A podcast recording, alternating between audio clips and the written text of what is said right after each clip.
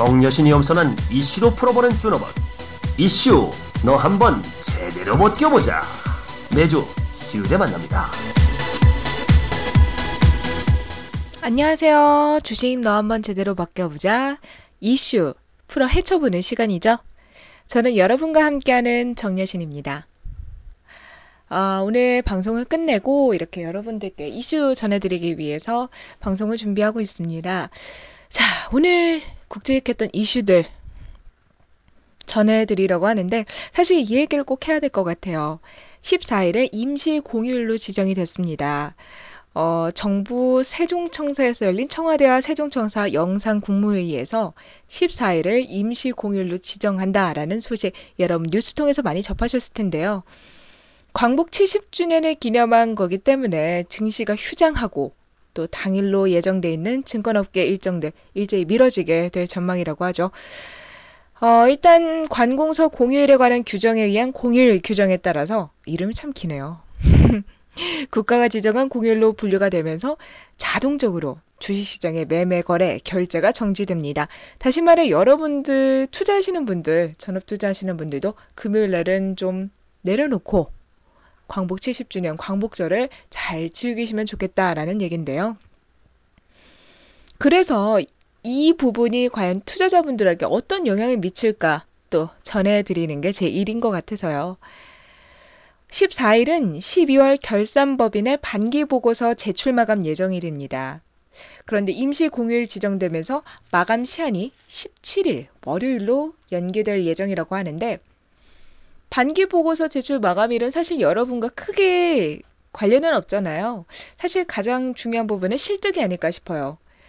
LG, 한미사이언스, SK, CJ, 이마트, BGF 리테일, 삼성증권, NH투자증권, 한국금융지주, 유한양행, 메디톡스, SK증권, KTB투자증권, LIG투자증권, HMC투자증권, 대신증권, 미래에셋증권, 현대증권, 키움증권 참 많습니다. 이 많은 회사들이 일제히 14일에 2분기 실적을 발표할 예정이었는데요. 주식시장이 휴장을 하면서 이마저도 미뤄지게 됐죠.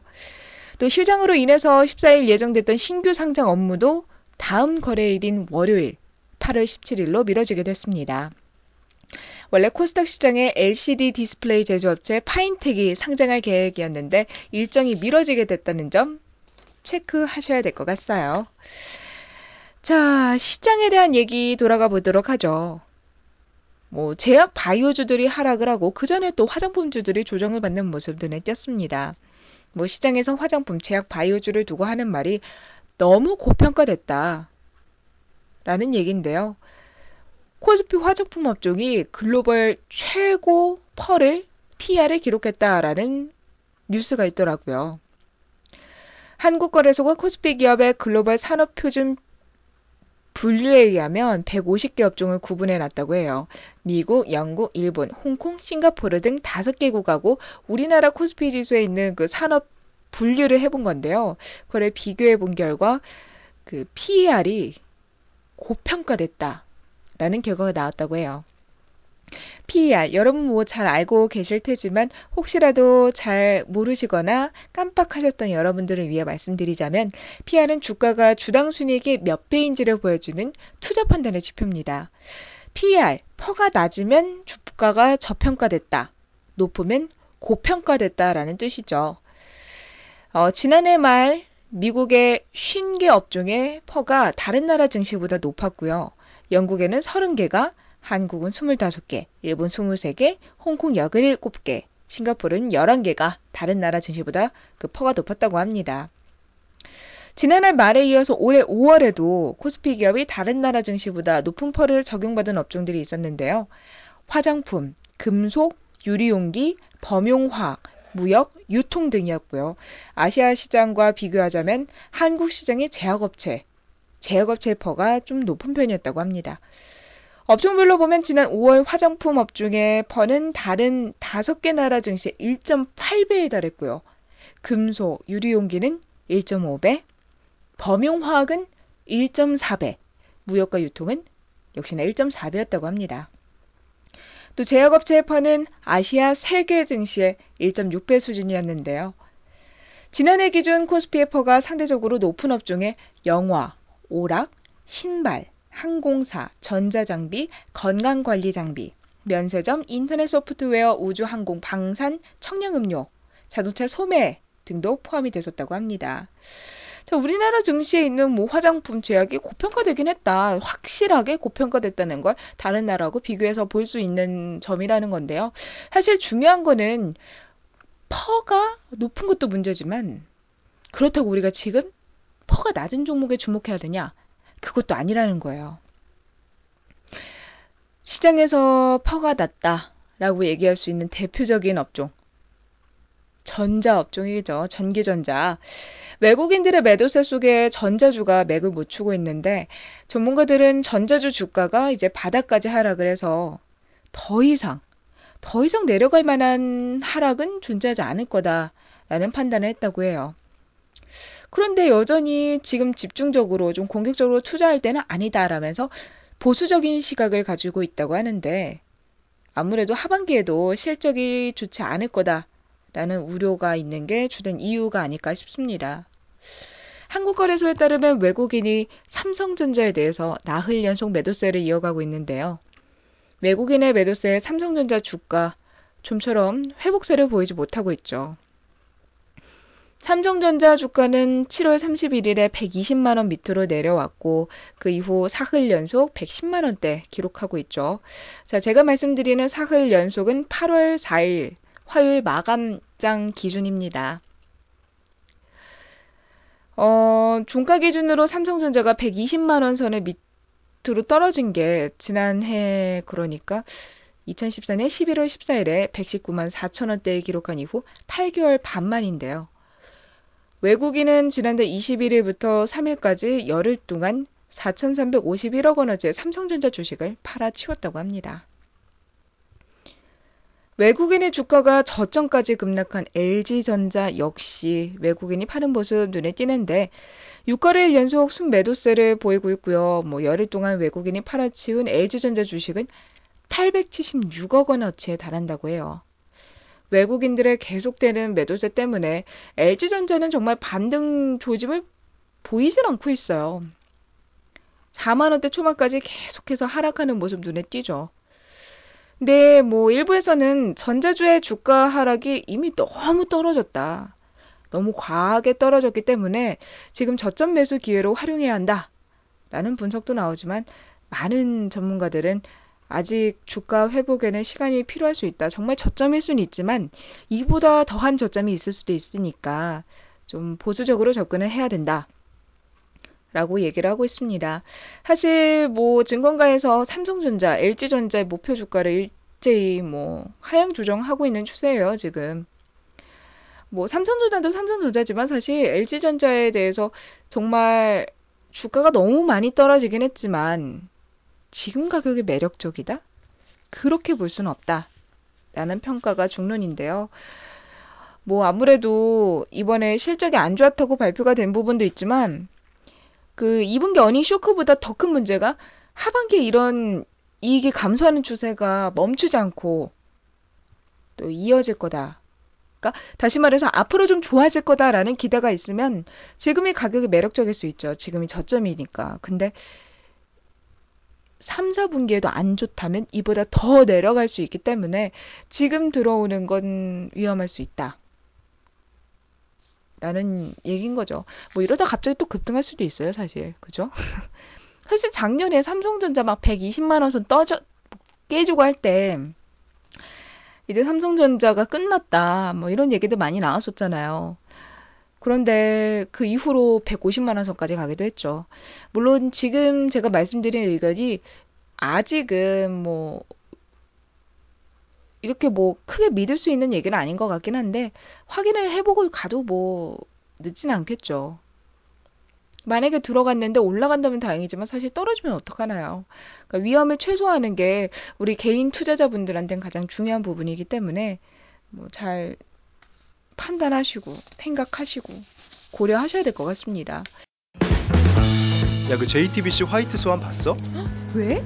거기 나온 이정수 씨가 얼굴만 예뻐진 게 아니고 목소리도 좋아졌더라고. 아, 그래서 나도 찾아봤는데 신사동에 있는 김효석 아카데미에서 배웠대. 그래 요즘 얼굴만 성형하는 게 아니라 목소리도 성형을 하는구나. 김효석 아카데미에서는 매달 무료 공개 특강도 있다더라고. 정말? 그래 성악가, 쇼호스트 이런 최고의 전문가들이 목소리 그리고 스피치까지 잡아준대. 와, 나도 가보고 싶다. 그럼 검색어로 나우 스피치를 검색해봐. 지금 당장 하라는 뜻의 now? 알았어. 나도 당장 신청해야지. 나우 스피치. 아, 그렇다면 정여신님, 저 퍼도 안 되고 고퍼도 안 되고 우리 그럼 시장에서 뭐 어떤 부분으로 찾아가야 되나요? 뭘 주목해 봐야 되나요? 자, 그러다 보니까 이제 좀 모멘텀이 있는 그리고 잘 나갈 비빌 언덕이 있는 그런 종목을 봐야 된다라는 얘기가 나오고 있어요. 사실 뭐 8월 4일장에서도 드론 관련해서 한국 항공우주도 좋은 흐름이 눈에 띄었고 뭐 정부 정책 모멘텀을 가지고 있는 종목들을 잘 보라라는 얘기가 있잖아요. 그래서 제가 여러분께 소개드릴 게 미술품 관련된 미술주들의 급등세입니다. 지금까지 부자들의 전유물이었다라는 이미지가 강했어요. 미술 시장이 그런데 좀 대중화되면서 우리 증시에서도 미술 관련된 종목들의 상승세가 나타나고 있죠. 온라인 플랫폼을 통해서 미술 거래가 늘고 또 상대적으로 저렴한 판화, 사진 등이 인기를 끄면서 새로운 시장이 열릴 것이다라는 기대가 주가에 힘이 돼주고 있는데요. 또 미술 산업을 육성하려고 하는 정부의 지원책까지 맞물리면서 미술품 관련주 앞으로 강세가 이어질 거다라는 시각이 있다고 합니다.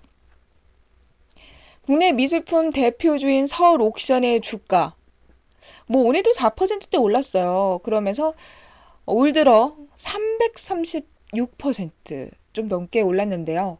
올해 초만 해도 주가가 5,030원이었는데 종가 기준으로 22,700원. 와, 부지하게 올랐습니다. 1년간 8% 넘게 올랐고요. 범위를 6개월, 12개월로 좁혀본다면 주가 상승률은 무려 20, 281, 604%에 달한다고 하는데요. 또 자전거 사업, 미술 전시 사업을 같이 하는 A모션의 주가도 올해 들어서 138% 넘게 급등을 했다고 합니다. 어, 이렇게 미술주가 급등을 할 수 있었던 이유 정말 뭘까요? 더 급등할 수 있을까요? 이런 부분도 궁금하실 것 같은데요. 일단 뭐 미술 시장 성장 최대 수혜주로 꼽히고 있는 서울 옥션이 어, 올 들어 주가 급등세가 이어지면서 최근엔 탄력성이 좀 둔화되는 모습도 눈에 띄고 있습니다. 하지만 주가 상승 여지 아직 충분히 있다라는 게 어, 우세하다는 분석인데요. 서울 옥션의 올해 주당 순이익 기준 주가 수익 비율, 다시 말해 PER가 28.5배, 최근 3년 평균 25.9배보다 높다라고 합니다. 이익 성장 가시성 또 한국 미술 시장의 성장성을 감안한다면 아직 여전히 매력적이다라는 판단 근거가 되는데요. 또 미술 시장이 대중화되면서 서울 옥션에 새로운 시장이 열릴 거다라는 점도 뭐 크게 관심 있게 봐야 되는 이유 중 하나라고 합니다. 2012년에 온라인 경매 이후 대중들의 접근성이 높아졌고요. 또 중저가 작품이 많이 출품되면서 미술 시장에 대한 진입 장벽 자체가 낮아졌기 때문이라고 합니다. 실제로 뭐 지난달에 개최된 온라인 경매 작품당 평균 최저 낙찰가가 396만 원. 6월에 진행된 오프라인 경매 3,592만 원에 10% 수준에 불과하죠. 어, 그림 한 점당 뭐 몇천만 원 되면 접근성이 참 멀지만 뭐 몇백만 원 수준이라면 어, 아무래도 훨씬 접근성이 높아진 거는 확실하죠. 일단 이렇게 낮아진 가격에 힘입어서 국내 온라인 경매 시장 규모가 2012년에 12억에서 지난해 51억 원으로 3배 이상 늘어났다고 합니다. 또 서울 옥션이 2013년부터 시작한 프린트 베이커리라는 사업 역시 새로운 성장 동력이 될 전망이라고 하는데요. 미술품 시장하고 인테리어에 대한 관심이 늘어나면서 프린트 베이커리 수요도 급증할 거다라는 전망입니다. 프린트 베이커리? 웬 베이커리? 생각하실 분들도 계실 것 같아요. 프린트 베이커리는 국내외 유명 작가의 작품을 디지털 판화 형식으로 한정 수작 제작을 해서 발음을 꼬이네요. 한정 수량으로 제작을 해서 9만 원, 최고 400만 원에 판매하는 사업이라고 합니다. 서울 옥신의 2분기 매출이 작년보다 151% 증가한 122억 원, 영업이익은 554.4% 늘어난 45억 원이 될 것으로 추정된다고 하는데요. 어, 그렇다면 연간 매출은 작년보다 75%, 영업이익은 207.7% 늘어날 것이란 전망이죠. 자, 이렇게 뭐 새로운 사업을 하고 또 접근성이 좋아진 것도 좋아진 거지만 또 기대는 부분이 있다면 정책 기대감이 아닐까 싶어요. 정부가 국내 미술 시장 키우기 위해서 정책 지원을 하는 점도 뭐 긍정적인 영향이다라는 분석인데요. 지난해 문화체육관광부가 미술진흥 중장기 계획을 발표하면서 국내 미술 시장을 2018년까지 6,300억 원 규모로 키우겠다라는 청사진을 내놨었습니다. 5년 동안 관련 산업에 250억 원의 예산을 지원하겠다라고 얘기를 했고요. 미술품 거래 정보 온라인 제공 시스템을 구축해서 그런 서비스를 제공할 계획이라고 하죠. 기업이 500만 원 이하 미술품을 구매했을 때 그거를 비용으로 인정하는 현재 세법안도 개인 사업자로 확대 적용하게 되고 또 비용을 인정해주는 미술품 가격도 3천만 원으로 상향할 예정이라고 합니다. 뭐 역대 정부가 내세운 미술시장 육성 방안 중에서는 가장 적극적이다. 라는 점에서 미술계는 물론 투자업계도 반기고 있다고 하는데요. 미술시장 대중화에 따라 미술품 관련주의 강세는 글로벌 미술업계 강자로 떠오른 중국에서도 마찬가지예요. 중국 내 1위이자 유일한 미술 경매 관련 상장사인 폴리컬처 홍콩 증시에 상장돼 있는데요. 주가가 최근 1개월간 36%가량 상승했다고 하네요. 중국 증시가 급등락 겪으면서 이 회사 주가도 좀 최근 들어서 하락하는 모습 눈에 띄고 있지만 중국 미술 시장의 잠재력 또 수수료 경쟁력을 감안해 볼 때 주가 재평가가 가능하다라는 게 대체적인 분석이라고 하는데요. 전문가들은 미술 시장에 대한 관심이 부유층에서 일반 개인들까지 확대되고 있다는 점으로 볼 때 대체 투자의 일환으로 아트 펀드를 활성화하는 노력이 필요하다. 라고 지적을 하고 있다고 해요. 국내에서는 2006년 이후 서울 명품 아트 3호 1호 펀드를 시작으로 총 18개 아트 펀드가 출시됐지만 수익률이 좀 낮아요. 목표 수익률이. 그 수익률에 미달하면서 해산하거나 청산했다고 하는데 국내 아트 펀드가 좀 부진했던 건 만기가 2년에서 3년으로 짧기 때문에 수익성 확보가 어려웠다고 해요. 미술품 투자는 가격 예측이 어렵고 또 유통시장이 활성화되지 않으면서 아무래도 단기보다는 장기로 투자를 해야 이게 수익을 높일 수 있을 거다. 그러니까 이런 부분을 좀 보완을 해야 된다. 라면서 뭐 의견을 내놨다고 하네요. 전문가가. 그래서 장기 투자 아트 펀드의 성공 사례로 주목받고 있는 게 영국의 파인 아트 펀드, 또 철도 연금 펀드 같은 건데요. 일단 뭐 장기적인 안목을 위한 투자가 아트 펀드 활성화를 위해 필요하다. 라는 얘기인 것 같아요. 파인아트 펀드 조금 자세히 확인해 볼까요? 영국의 필립 호프먼이 론칭한 펀드인데요. 세계에서 가장 유명한 아트 펀드라고 합니다. 파인 아트 펀드인데요. 초기 투자 목표액은 3억 5천만 달러, 최저 투자 금액은 25만 달러로 10년 만기 상품입니다. 투자자들이 일정 기간 작품을 소장하면서 감상할 수 있다는 게 특징이고요. 2004년 7월에 론칭한 펀드가 4개월 만에 평균 35%의 수익을 달성하면서 아트 펀드의 대명사가 됐다고 하네요. 어, 파인 아트 펀드 10년 만기고 일정 기간 작품을 소장할 수 있다는 게 좀 특징적인 부분인 것 같아요. 확실히 해외에서 성공한 케이스를 보자면 만기가 긴데 우리나라는 2, 3년 정도였다면 짧고 또 그걸 가치를 제대로 반영하기 어려웠을 것 같긴 하네요. 자, 여러분. 오늘은 여러분들께 좀 이슈가 무르르듯 잘 진행이 되지 않았나 싶어요. 일단 말씀드렸던 부분 정리를 해보자면 8월 14일 임시 공휴일로 지정이 되면서 여러분들에게 좀 체크 꼭 해봐야 되는 증시 일정상 변화 전해드렸고요. 또 저퍼주와 고퍼주 그리고 과연 우리가 관심을 가져야 되는 건 어떤 부분이 있을까? 여러분의 어, 새로운 사고 전환 또 새로운 이슈를 전달해 드렸습니다. 음, 여러분과 함께 하면서 또 이슈 전해드렸는데 저는 준호버통에서 다시 찾아가도록 하겠습니다. 이슈로 만나는 시간 오늘은 여기까지고요. 저는 다시 돌아오겠습니다. 안녕히 계세요.